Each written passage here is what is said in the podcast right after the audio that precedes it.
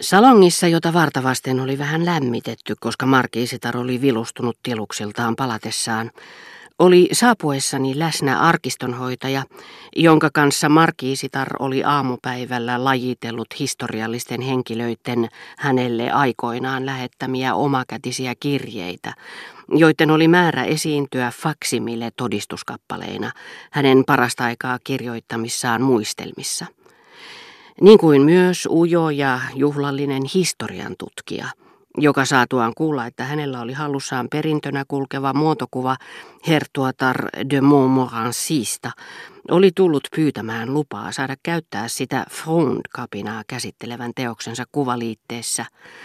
Ja heidän seuraansa liittyi myös entinen koulutoverini Block, aloitteleva näytelmäkirjailija, jonka markiisitar toivoi toimittavan taiteilijoita esiintymään ilmaiseksi hänen iltapäivätilaisuuksissaan. Tosin yhteiskunnallinen kaleidoskooppi parasta aikaa kääntyi, ja kohta oli Dreyfusin juttu syöksevä juutalaiset kansakunnan pohjakerroksiin. Mutta toisaalta Dreyfusin nostattama pyörremyrsky saattoi raivota mielensä mukaan. Aallokko ei koskaan rajuilman alussa yllä valtavimpaan vihaansa. Madame de Villeparisi oli siihen saakka antanut osan sukuaan uhota juutalaisia vastaan, pysynyt kokonaan erossa jutusta, eikä nytkään puuttunut siihen millään tavalla. Sitä paitsi Blokin kaltainen nuori mies, jota kukaan ei tuntenut, saattoi pysyä huomaamattomana, kun taas tunnetut ja kaikin puolin edustavat juutalaiset olivat jo uhanalaisia. Blok oli kasvattanut leuan kärkeensä pukinparran, käytti nenälaseja ja pitkää lievetakkia ja kanniskeli kädessään hansikasta kuin papyruskääröä. Romanialaiset, turkkilaiset ja egyptiläiset saattavat hyvinkin vihata juutalaisia. Mutta ranskalaisessa salongissa näiden kansojen väliset eroavuudet eivät pääse kovinkaan selvästi näkyviin, ja sisään astuva juutalainen, joka näyttää tulevan suoraan erämaan perukoilta, hyökkäävästi kumarassa kuin hyena ja niska kyyryssä, tervehtien ja kumarrellen, tyydyttää kyllä kenen tahansa itämaisuuden ihailijan vaatimukset.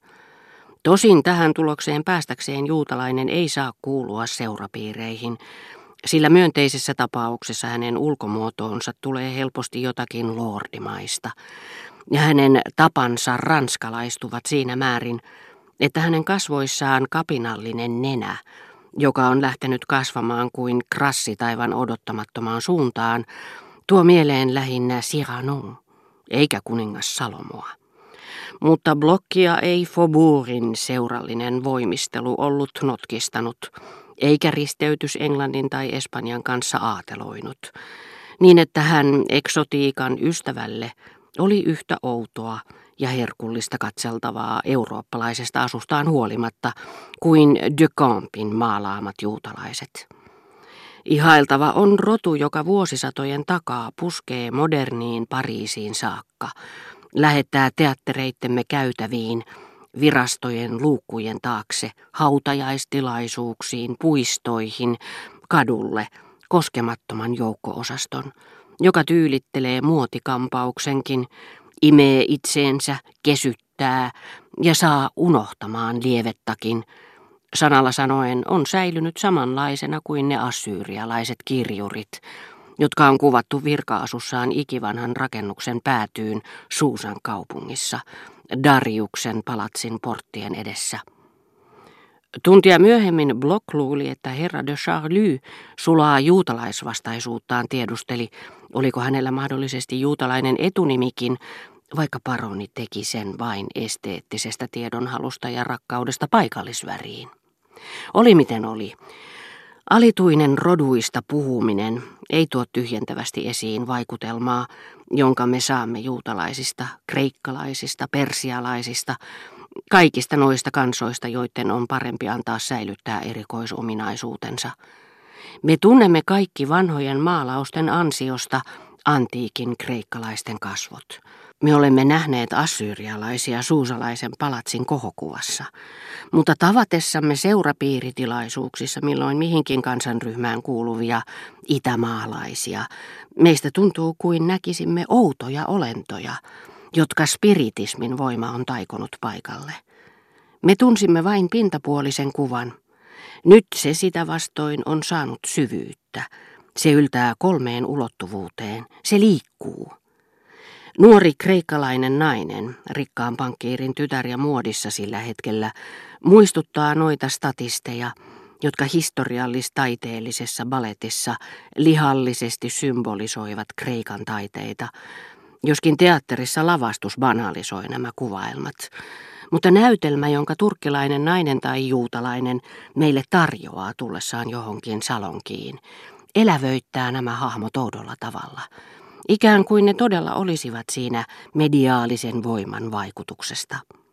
Sielu, tai pikemminkin se vähän, mikä sielusta on tähän saakka näkynyt tämän tapaisissa ruumiillistumissa, sielu, jonka aikaisemmin olemme vilahdukselta nähneet vain museoissa, vanhojen kreikkalaisten ja juutalaisten sekä mitään sanomattomasta että yliaistillisesta elämästä temmattu sielu siinä edessämme niin häkellyttävällä tavalla ilmehtii.